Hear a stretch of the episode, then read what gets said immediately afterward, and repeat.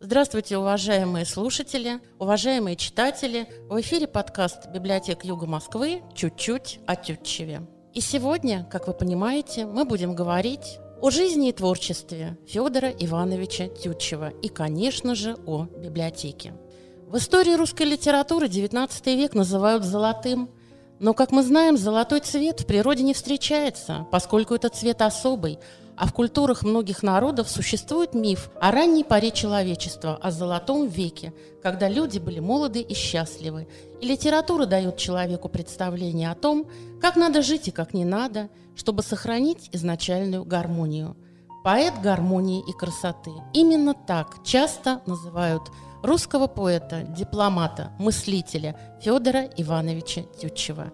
И сегодня о его жизни и творчестве мы будем говорить с заместителем директора по научной работе музея-заповедника усадьбы Муранова имени Тютчева, кандидатом исторических наук Александром Анатольевичем Сахно и заведующей библиотекой номер 148 имени Федора Ивановича Тютчева, почетным работником культуры города Москвы, депутатом Совета депутатов муниципального округа Нагорный Татьяна Викторовна Филиппова. Здравствуйте, уважаемые коллеги. Здравствуйте. Здравствуйте. Ну, первый вопрос мне хотелось бы адресовать вам, Татьяна Викторовна. Скажите, пожалуйста, почему и когда библиотеке на территории Нагорного района было присвоено имя Федора Ивановича Тютчева? Добрый день, дорогие слушатели, наши замечательные читатели. Сегодня мы поговорим о Федоре Ивановиче Тютчеве, великом русском поэте и, конечно же, о нашей замечательной библиотеке. Библиотека номер 148 имени Федора Ивановича Тютчева ведет свое начало с 1938 года. У нас очень богатая история. Работала библиотека еще и в годы Великой Отечественной войны. И в 1983 году по инициативе бывшего нашего директора централизованной библиотечной системы, тогда еще Советского района города Москвы, Некрасовой Нелли Викторовны, библиотека включилась в активную работу по популяризации творчества Федора Ивановича Тютчева и за право носить его имя. Большую помощь в данной работе библиотеки оказывали всегда сотрудники музея усадьбы Муранова, и сегодня мы очень активно сотрудничаем с этим замечательным музеем и тютчевед, у которого более 30 книг Геннадий Васильевич Чагин. Работа предстояла библиотеке очень большая, поскольку это серьезно, чтобы получить имя поэта или писателя. Поэтому весь коллектив включился в направление данное, и любовь нашего директора, она была настолько велика к замечательному поэту, что она передала и нам эту любовь. И тогда библиотекари очень много проводили встреч, творческих мероприятий, конкурсов чтецов для того, чтобы это имя было присвоено. И вот в 1984 году, 21 августа, имя Федора Ивановича Тютчева библиотеке было присвоено. За эти годы, а это уже более 36 лет, мы сформировали Тютчевский фонд, и здесь мы особое спасибо, опять же, говорим Геннадию Васильевичу, который по крупицам рекомендовал, отовсюду привозил и большей частью дарил книги нашей библиотеки. У нас небольшой Тютчевский фонд, но каждое издание связано с именем поэта. И сейчас мы также стараемся приобрести как можно больше книг, посещая ярмарки, посещая творческие организации, где хоть что-то есть о Федоре Ивановиче Тютчеве. Вот эта книжка небольшая, томов при многих тяжелей. Было за эти годы и успехи, и не очень удачные моменты популяризации творчества поэта нашей библиотеки. Но у нас, конечно же, накопился определенный опыт, постоянные друзья, помощники и среди читателей, и деятелей культуры, и отдельных организаций. И все эти годы были насыщены событиями, мероприятиями, юбилейными датами, творческими вечерами и встречами с поэтами, продолжателями традиций тючевской поэзии. Спасибо. Но мне хотелось бы продолжить с вами еще разговор и задать еще один вопрос. Но прежде чем я это сделаю, мне хотелось бы привести одну очень небольшую тючевскую цитату, а именно «Письменная беседа утомляет почти так же, как партия в шахматы по переписке». И, естественно, стихи надо читать вслух. Как вам кажется, Татьяна Викторовна, нуждается ли тючевская поэзия сегодня в популяризации?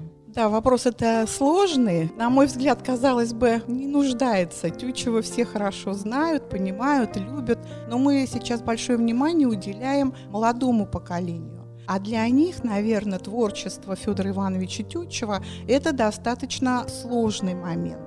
И мы всегда думаем, как сделать так, чтобы такая незаурядная личность стала знакома и нашим школьникам, и молодежи прежде всего. Поскольку старшее поколение бесспорно читает Тютчева, знает его, понимает и любит – и век информационных технологий, прежде всего, мы начали с того, что в библиотеке проводим вот такие интересные интерактивные викторины на компьютере. Дети с удовольствием занимаются этим, отвечают на вопросы и хотя бы таким образом узнают о замечательном русском поэте. Мы привлекаем их и к творчеству таким образом, что приглашаем на конкурсы чтецов. Мы последнее время даже в международных конкурсах участвовали. Наши школы Нагорного района, их у нас 10, практически все приняли в этом участие. Но надо сказать, что победили в конкурсе люди старшего поколения. А наша победительница, ей 92 года, Будько Татьяна Михайловна несмотря на то, что дети театрализованно это все проводили, и все-таки настолько глубоки, наверное, стихи Федора Ивановича Тютчева, что их могут понять только люди уже более зрелого возраста. Но мы продолжаем эту работу, и вот к юбилею Федора Ивановича провели социологический опрос на территории Нагорного района. И поняли, что у нас еще не початый край работы – поскольку люди понимали, что эти строки они знают, они их продолжают. Но кто автор этих строк, ответить далеко не каждый смог. Ну, было приятно, что хотя бы знают, что на территории района Нагорный есть такая замечательная библиотека имени Федора Ивановича Тютчева. И вообще все наши мероприятия, встречи творческие мы начинаем с того, что всем жителям Нагорного района повезло, потому что здесь историческая библиотека, которая носит имя великого русского поэта. Я знаю, Татьяна Викторовна, что библиотекари, библиотеки имени Тютчева начинают рабочий день с того, что просто приветствуют портреты Федора Ивановича и его близких, которые находятся в вестибюле библиотеки. Это такой хороший знак. Значит, день пройдет удачно. Это действительно так. Мы каждый день подходим к Федору Ивановичу Тютчеву, здороваемся с ним, благодарим за то, что так складывается день, и чтобы все творческие наши начинания были успешными. Но еще надо сказать, что мы сделали тютчевскую скамейку в библиотеке. И вообще библиотека пронизана полностью тютчевской темой по всей территории. И вот есть такая литературная скамейка для уединенного чтения и для романтических свиданий. И очень часто мы слышим, что дети, школьники, старшеклассники назначают встречу именно на этой скамейке любят там фотографироваться, проходят фотосессии вместе с Федором Ивановичем Тютчевым. И, конечно, не так давно, вот могу похвастаться, один молодой человек провел квест в библиотеке для своей спутницы, и на Тютчевской скамейке завершил этот квест, где они читали стихи Федора Ивановича Тютчева. И вот теперь с этой семьей мы дружим, и когда состоялось бракосочетание, они посетили нашу библиотеку, за что мы им тоже благодарны. И я думаю, что таким образом они то поучаствовали в популяризации жизни и творчества ну, великого поэта. Конечно, конечно, это так очень красивая романтическая история, на мой взгляд. И мой следующий вопрос я хотела бы адресовать и вам, Татьяна Викторовна, и вам, Александр Анатольевич. Не кажется ли вам, что интерес к литературе в наши дни ну, несколько уменьшается? Не знаю, права ли я, поспорьте со мной, поскольку информационное пространство одних занимает телевидение, а информационное пространство других – социальные сети. Вот как нам с этим быть все-таки? Как вы считаете, верно ли это утверждение? Отвечая на ваш вопрос, могу сказать, что в целом я согласен с озвученным вами мнением, хотя, конечно, мы понимаем, что художественная литература никуда не денется из нашего культурного поля, что всегда будут любители хорошей художественной литературы. Но работая в музее и замечая вокруг себя некоторые изменения и в культуре, я могу сказать, что действительно посетители, например, нашего музея, меньше стали интересоваться литературной составляющей Мурана Романова. Понятно, что наш музей несет в себе различные культурные пласты. Это и дворянская усадьба с ее хозяйством и бытом, это дворянская культура XIX века, это и искусство XVIII-XIX веков, но это и поэзия. Во многом поэзия Тютчева и Боротынского. И вот, к сожалению, мы, сотрудники музея, замечаем, что поэзией люди стали интересоваться все меньше. Но это уже наша задача. И вот кратко прокомментируя предыдущий вопрос, я могу заметить, что действительно мы, может быть, не столько популяризировать должны, мне не очень нравится это слово, мы должны заинтересовывать потенциальных читателей, юных читателей, молодых людей. А для этого нужно находить нестандартные методы. Действительно, поэзия Тютчева сложна, и, может быть, сначала рассказать не о его поэзии, а преподнести его биографию, заинтересовать личностью. И заинтересовавшись личностью, люди дальше, может быть, заинтересуются и творчеством. Я вполне с вами согласна, поскольку раньше вообще было такое слово пропаганда. Потом мы отошли от этого слова и ну, оно вот стали говорить часто о том, несколько негативный популяризация. подтекст. Или это придано как-то случайно, или осознанно. И поэтому мы немножко отошли да, от слова пропаганда и теперь перешли к популяризации. популяризации. Хотя я с вами согласна, мне тоже очень нравится это слово, что мы должны заинтересовать. И, естественно, мы начинаем с того, что рассказываем о Федоре Ивановиче Тютчеве как о личности, прежде всего. Там очень интересная биография. Ну Да. а то, что касается чтения, если продолжать этот разговор, то мы прекрасно понимаем, что в библиотеке сегодня молодежи и старшеклассников становится меньше. Но за последние годы, благодаря, наверное, и нашему телевидению, когда чаще стали говорить о библиотеках и о их возможностях, то приток постепенно растет.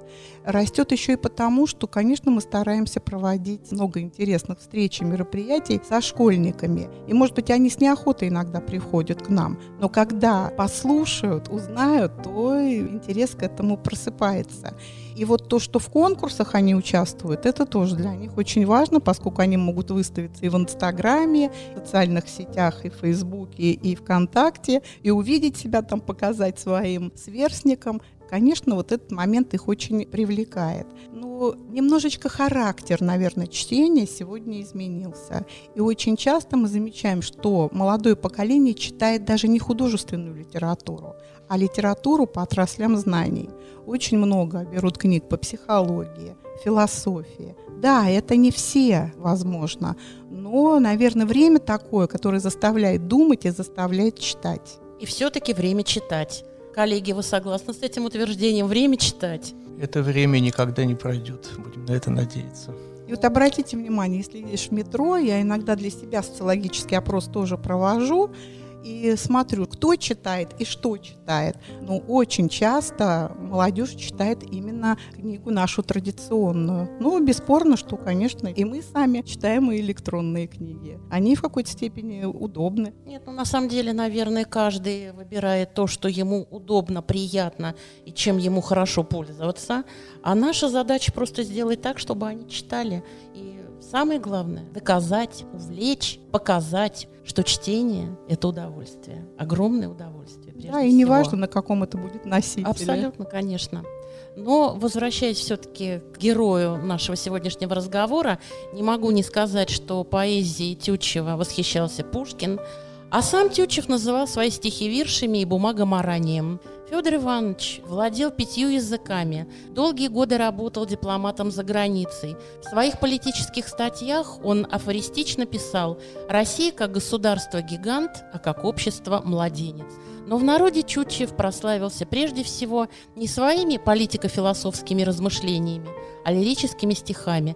Согласны ли вы с этим утверждением, Александр Анатольевич?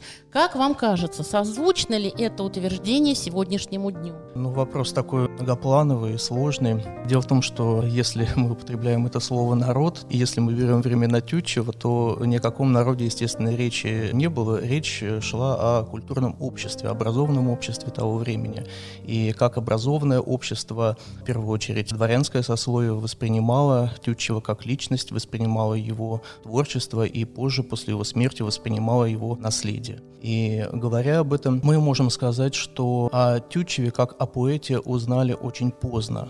Этому способствовали определенные биографические обстоятельства, поскольку Тютчев почти 20 лет своей жизни жил за границей, в Мюнхене, а затем в Турине, служа на дипломатическом поприще. И хотя тогда он уже писал стихи о творениях молодого гениального поэта, уже тогда написавшего «Люблю грозу в начале мая», например, просто не знали, поскольку Тютчев действительно, как это уже было отмечено, не воспринимал себя как поэта. В первую очередь он сам себя воспринимал как дипломата. Позже уже в России Тютчев станет государственным деятелем, будет заниматься работой серьезной в комитете цензуры иностранной. Так что, по сути, мы можем сказать, что почти вся его жизнь будет посвящена служению государству. Но определенные обстоятельства, опять же, способствовали тому, что о Тютчеве стали постепенно узнавать делать. Так, в 1836 году волею судьбы и волею близких Тютчеву людей Амалии Лерхенфельд, его первый возлюбленный и сослуживцу Ивану Сергеевичу Гагарину, его рукописи, которые были подписаны просто ФТ, попали в Россию и никому бы то ни было, а в руки к Пушкину. И тогда в пушкинском «Современнике» были напечатаны практически все эти стихи, присланные молодым поэтом, никому неизвестным из Германии. Однако тогда они прошли, ну не то что незаметно, но на Тютчева более пристальное внимание в литературной среде обратили уже позже, в 50-е годы, когда Некрасов и Тургенев, познакомившись с творчеством Тютчева, загорелись идеей и желанием издать первый отдельный сборник его стихотворений, что и было сделано в 1854 году. И вот, говоря о том, как Тютчева воспринимали современники, мы не можем не рассказать того, как к нему относились его собратья по Перу, а именно поэты. Вот это самое интересное. Так Николай Алексеевич Некрасов еще тогда, в 50-е годы, отметил гениальность поэзии Тютчева. Он писал, что стихотворения господина Ф.Т. принадлежат к немногим блестящим явлениям в области русской поэзии. Господин Ф.Т. написал очень немного, но все написанное им носит на себе печать истинного и прекрасного таланта, нередко самобытного, всегда грациозного, исполненного мысли и неподдельного чувства. Другой русский литератор литератор Иван Сергеевич Тургенев отмечал, что для него самое ценное в поэзии Тютчева то, что она не является сочинением, от нее не веет сочинением, то есть она написана не специально, и как бы к этим стихам не приложен труд, а они написаны по воле вдохновения поэта. И Тургенев писал, что для того, чтобы вполне оценить господина Тютчева, надо самому читателю быть одаренным некоторой тонкостью понимания, некоторой гибкостью мысли, не остававшейся слишком долго праздной. Фиалка своим запахом не разит на 20 шагов кругом. Надо приблизиться к ней, чтобы почувствовать ее благовоние. Мне кажется, что эта оценка Тургенева, творчество Тютчева просто гениально. Но это отношение к Тютчеву среди литераторов. Но многие в культурном обществе воспринимали Тютчева в первую очередь благодаря его публицистике. Эта публицистика была посвящена России, Европе, взаимоотношению России и Запада. И Тютчев воспринимался в первую очередь как историософ, можно сказать современными словами, как политолог, как специалист в области международных отношений. А что касается высказываний Федора Ивановича Тютчева, Россия как государство государства-гиганта, как общество-младенец, то, конечно, в то время он был прав абсолютно, поскольку ну, наше общество по своему развитию значительно уступало в разных смыслах обществу западному и в материальном отношении, и в духовном развитии, в интеллектуальном. Но с тех пор много воды утекло. Вот стоит ли воспринимать эти слова Тютчева как ну, какое-то понимание ущербности нашего общества? Я бы так не стал делать. Это в первую очередь Тютчев критиковал наше общество не потому, что он был таким западником и не любил свою родину. Нет, наоборот. Он критиковал общество и царившие в нем негативные нравы из-за того, что он любил Россию. Он истинным патриотом. И, например, он был ярым сторонником отмены крепостного права, мы знаем. И манифест 1861 года, вышедший тогда и в русской печати, и в западноевропейской, европейцы узнали именно со слов Тютчева, поскольку именно Тютчев перевел текст этого манифеста на французский язык. И, конечно, взгляды Тютчева, что касается свободы, прав народа, были довольно прогрессивными. Но это не значит, конечно, что Тютчев был антимонархистом. Напротив, он был монархистом, но понимал монархию не как узурпаторство, а как мудрое правление, благодаря которому народ и общество будут развиваться. Александр Анатольевич, тогда вопрос мой будет следующий. Как вам кажется, в чем сегодня секрет тютчевской притягательности для ученых? Я имею в виду прежде всего, конечно, литературоведов, литературных критиков. Вот как вам видится, как вам кажется? Дело в том, что в современной науке Тютчев изучается совершенно разными научными дисциплинами. Историки изучают Тютчева как дипломата, изучают его вклад в развитие русско-немецких отношений, в развитие русской печати, когда изучают его деятельность на посту Комитета цензуры иностранной. Вообще не только исследователь, но и большинство людей привлекает личность Тютчева и его необычайная судьба. Сам Тютчев писал в стихотворении «Цицерон» «Блажен, кто посетил сей мир в его минуты роковые». И мы можем сказать о Тютчеве то же самое, что, по сути, он посетил сей мир в минуты роковые. Он застал то время, когда проистекали исторические события. Сколько у него высказываний, например, о Крымской войне, поражение России, в которой он воспринимал трагически, воспринимал как личную трагедию. Литераторы же изучает разнообразную лирику Тютчева. Мы знаем, что стихи Тютчева посвящены и родине, и любви, человеческим чувствам, взаимоотношениям, природе, философии. Но если брать самую сильную сторону лирики Тютчева – это не только мое мнение, это мнение большинства исследователей, стихи, посвященные природе. Ну, так их можно примитивно назвать, хотя это не совсем верное утверждение. Все его стихи, посвященные природе, на самом деле посвящены, ну, вообще нашему мирозданию, нашему бытию и взаимоотношениям людей. В большинстве случаев, где он упоминает о природе, нужно усматривать на самом деле взаимоотношения людей. И как раз вот эта сторона творчества Тютчева, несомненно, больше всего привлекает исследователей. Опять же, мы можем привести для доказательства того, что поэзия Тютчева необычайно глубока, слова его собратов по Перу, например, Фет и Толстой. Фет обожал поэзию Тютчева, и он так и обращался к Тютчеву в знаменитом стихотворении «Мой обожаемый поэт». И он очень тонко, очень изящно описывает глубину и красоту поэтического слога Тютчева. Так он писал, называя господина Тютчева поэтом мысли, мы указали только на главное свойство его природы, но она так богата, что и другие ее стороны не менее блестящие – Кроме глубины, создание его отличается неуловимой тонкостью и грацией, вернейшим доказательством силы.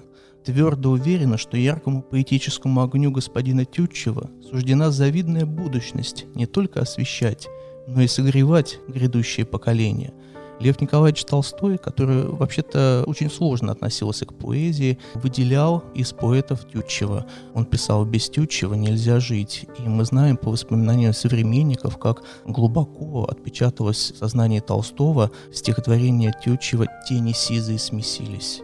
Он рыдал, заливался слезами, когда в очередной раз перечитывал это стихотворение. И вот это все разноплановость тем, интерес к жизни Тютчева, его биографии, его история совское наследие, его лирика, все это является залогом того, что Тютчевым интересовались, интересуются и будут интересоваться исследователи, тем более, что есть еще большое поле для исследований. Мы знаем далеко не все автографы Тютчева, не все письма Тютчева обнаружены в архивах. И, конечно, Тютчев для нас по-прежнему остается не до конца разгаданной загадкой. Ну вот последнее время же очень много писем вы перевели уже, Александр Анатольевич, с французского языка. Действительно, у нас, если вы имеете в виду, в мемориальном архиве нашего музея Муранова содержится большое количество писем, но я, может быть, вас разочарую. К сожалению, у нас нет ни одного письма самого Федора Ивановича Тютчева. Это письма его родственного окружения, его жены, его детей. А письма Федора Ивановича Тютчева в 1942 году были из Мурановского архива переведены в Цгали, ныне Рогали, в рамках централизации архивных фондов. Александр Анатольевич, мне бы хотелось еще вот такой вопрос вам задать. Как вам кажется, мог ли Тютчев сказать о себе, что главное счастье на свете быть таким, каким ты сам себя задумал? Дело в том, что если мы на сто процентов верим вот этой фразе, принимаем ее по отношению к своей собственной жизни, как бы вот есть такое выражение self-made man, да, человек, который сам, сам себя создал, себя сам себя сделал, да. Мы при этом отрицаем воздействие неких потусторонних высших сил. Вот мне кажется, что в жизни, в жизненном пути, я бы так сказал, Федора Ивановича Тютчева действовали некоторые другие законы. Конечно, он стал выдающейся личностью, глубочайшим человеком в разных смыслах, но при этом не стоит исключать из его жизни, ну, как это можно назвать, или промысел Божий, или просто высшие какие-то силы, кому как больше нравится, или обстоятельства судьбы, если быть попроще. Но вот посмотрите, да, ведь Тютчеву было преподнесено несколько таких подарков в его жизни. Во-первых, он родился в очень образованной русской семье его отец Иван Николаевич и мать Екатерина Львовна заботились о воспитании, о просвещении своих детей. И то, какая атмосфера царила в этой семье, отмечали современники Федора Ивановича Тютчева, например, Михаил Погодин, друг еще юношеский Федора Ивановича Тютчева. Потом следующий подарок судьбы, который был сделан Тютчеву, это его учитель домашний Семен Егорович Раич, мы много любим рассуждать о том, что посмотрите, какой это выдающийся человек, да, какой выдающийся ученый, философ, поэт, но немногие думают, а как он стал таким? Я не очень верю вот в это понятие self-made man, если честно. Хотя бывают, бывают исключения, бывают такие случаи. Но благодаря Раичу, который сам был поэтом, был переводчиком, знал хорошо поэтов древности. Тютчев заинтересовался поэзией, и, как писал потом Раич в своих небольших воспоминаниях, что Тютчев потом его опережал уже в этом развитии, и 13-летний подросток Федор Иванович Тютчев больше знал о поэзии, чем сам Раич. Еще, конечно, Тютчеву повезло то, что он детство провел в Москве. Москва — это был университетский город. И Московский университет был одним из лучших учебных заведений того времени. Ему посчастливилось учиться на словесном отделении Московского университета, где у него были выдающиеся преподаватели Кочиновский, Мерзляков. И потом, конечно, следующий подарок судьбы — это то, что Тютчев оказался в Мюнхене. 18-летний юноша, никому неизвестный, кроме узкого круга родственников и знакомых, вдруг совершает такой резкий рывок по карьерной лестнице. Его сразу отправляют служить за границу. Благодаря родственникам семьи Астерманов и герою войны 1812 года Александру Ивановичу Астерману Толстому, Тютчев единственный Астермановой рукой, как он сам потом писал, был занесен на далекую землю Германии. То время Мюнхен был, можно сказать, культурной столицей Европы. Это потом Париж да, стал такой столицы. Тогда был Мюнхен на какой-то период, поскольку баварский король Людвиг I стремился превратить Мюнхен в немецкие Афины такие. И в Мюнхене появилась пинокотека, галерея баварских красавиц была основана, университет активно развивался. И в университете преподавали выдающиеся ученые, философы того времени, например, Шеллинг. И, конечно, благодаря такому окружению Тютчев совершил неимоверный рывок в своем культурном развитии, поскольку он имел честь общаться с выдающимися людьми того времени. Известно по воспоминаниям, что Тютчев общался и даже спорил на некоторые темы с самим Шеллингом. Представьте себе, молодой человек, прибывший из далекой России, спорит с выдающимся немецким философом. Конечно, Тютчеву не совсем потом повезло на дипломатическом поприще, мы можем об этом сказать, но опять же, в некотором смысле это тоже везение, это тоже подарок судьбы. Как на это посмотреть? Ведь локальные неудачи, они в целом могут рассматриваться как победы. На мой взгляд, то, что Тютчев, по сути, провалился на дипломатическом поприще, ну, где можно называть вещи своими именами, поскольку, когда он должен был выполнить поручение доставить послание в Грецию, он не смог этого выполнить из-за некоторых и природных обстоятельств, корабль долго не отходил из-за штурма, но и из-за некоторых других. Так вот, конечно, это был сильный удар, непоправимый по карьере Тютчева, но вот представим себе, если бы он стал таким чиновником, да, государственным, стал бы дипломатом, смог ли он в достаточной мере развиваться как поэт? Потому что как поэт он сформировался именно там, в Германии. Там был отточен его поэтический слог. И мы очень все любим, много раз цитируем его стихотворение «Люблю грозу в начале мая», но ведь это стихотворение было написано в Германии, да, хотя мы думаем, что это Тютчев написал под вдохновением русской природы, наблюдая за нею. Но нет, это стихотворение Мюнхенского периода. И, конечно, Тютчев очень много сил прилагал к самообразованию. Я только отчасти могу согласиться вот с этой фразой. В Мурановской библиотеке сохранились его книги. Их немного, несколько десятков, но это действительно остатки библиотеки Тютчева. И это книги очень серьезные по философским, историосовским, историческим вопросам. И мы знаем, что Тютчев с ранних лет интересовался такой серьезной литературой. Так мы можем вспомнить о друге юности Тютчева Михаила Петровича Петровиче Погодине, будущем известном историке. Так вот, молодые люди общались, и Погодин отмечал, что 17-летний Тютчев читает весьма серьезную литературу. Он писал Ходил в деревню к Тютчеву, разговаривал с ним о немецкой, русской, французской литературе, о религии, о Моисее, о божественности Иисуса Христа, об авторах, писавших об этом – Виланде, Лессинге, Шиллере, Аддисоне, Паскале, Руссо. Еще разговаривал о бедности наших писателей. Что у нас есть, какие книги имеем мы от наших богословов, философов, математиков, физиков, химиков, медиков, о препятствиях у нас к просвещению – и вот это 17-летний молодой человек. Ну вот теперь представим какого-то типичного, да, 17-летнего молодого человека нашего времени. Конечно, у Тютчева самого было стремление к образованию, и его еще с юных лет считали не просто очень способным к наукам, а гением в этом смысле. И вот эта гениальность была ему присуща природная, но в то же время его окружали люди и обстоятельства, которые оттачивали эту гениальность, которые способствовали ее развитию. Спасибо. Вы знаете, мне кажется, что вот именно просвещением сейчас занимается огромное тютчевское сообщество. И я сейчас свой вопрос адресую и вам, Татьяна Викторовна, и вам, Александр Анатольевич. Я, конечно, имею в виду здесь коллег и партнеров и библиотеки имени Тютчева, и музея-заповедника Муранова. Ну, то есть это все те люди, которые объединены вот именно этим понятием – тютчевское сообщество. Пожалуйста, несколько слов о них скажите. Ну, надо сказать, что тютчевское сообщество не такое уж и большое. И поскольку оно небольшое, мы еще больше, наверное, дорожим вот этими связями. В России вообще имя Федора Ивановича Тютчева присвоено, кроме Москвы, библиотекам в Брянске и Балашихе Московской области. И вот совсем недавно было присвоено имя Федора Ивановича Тютчева небольшой Софринской библиотеке Московской области. Это вообще поселковая маленькая библиотечка, но за последнее время мы тоже с ними подружились и ведем совместную работу. Надо также сказать, что с нами очень активно работает музей-заповедник Муранова. Вот как раз Александр Анатольевич сегодня у нас в гостях, и он в библиотеке ведет тематические лектории. Очень ценим дружбы с Овстугом, с родиной великого поэта.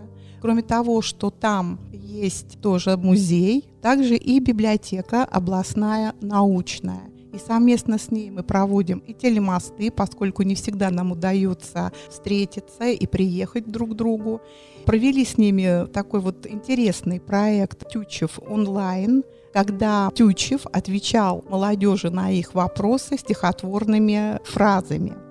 Мы награждены медалью имени Федора Ивановича Тютчева от литературного фонда «Дорога жизни». И, конечно же, эта медаль нам очень дорога.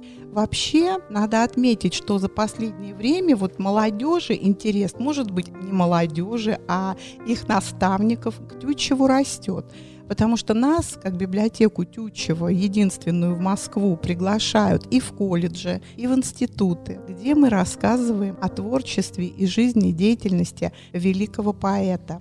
Это вот, кстати, совсем недавно произошло. Возможно, это связано с тем, что наши политики, литературные деятели стали обращаться к Федору Ивановичу Тютчеву и очень часто в своих выступлениях цитировать его. Конечно, у нас есть еще Геннадий Васильевич Чагин, тютчевед, у которого более 30 книг о Федоре Ивановиче Тютчеве вот уже 90 лет, к сожалению, его нет в живых. Это Кожинов Вадим, хотя мы постоянно обращаемся к его литературе, и она написана настолько простым, доступным, интересным языком, таким популярным языком, я бы сказала, что это могут читать и молодежь, и старшие школьники. Вот совсем недавно, в День города, мы провели экскурсию театрализованную впервые, когда в роли Тючева выступал наш сотрудник.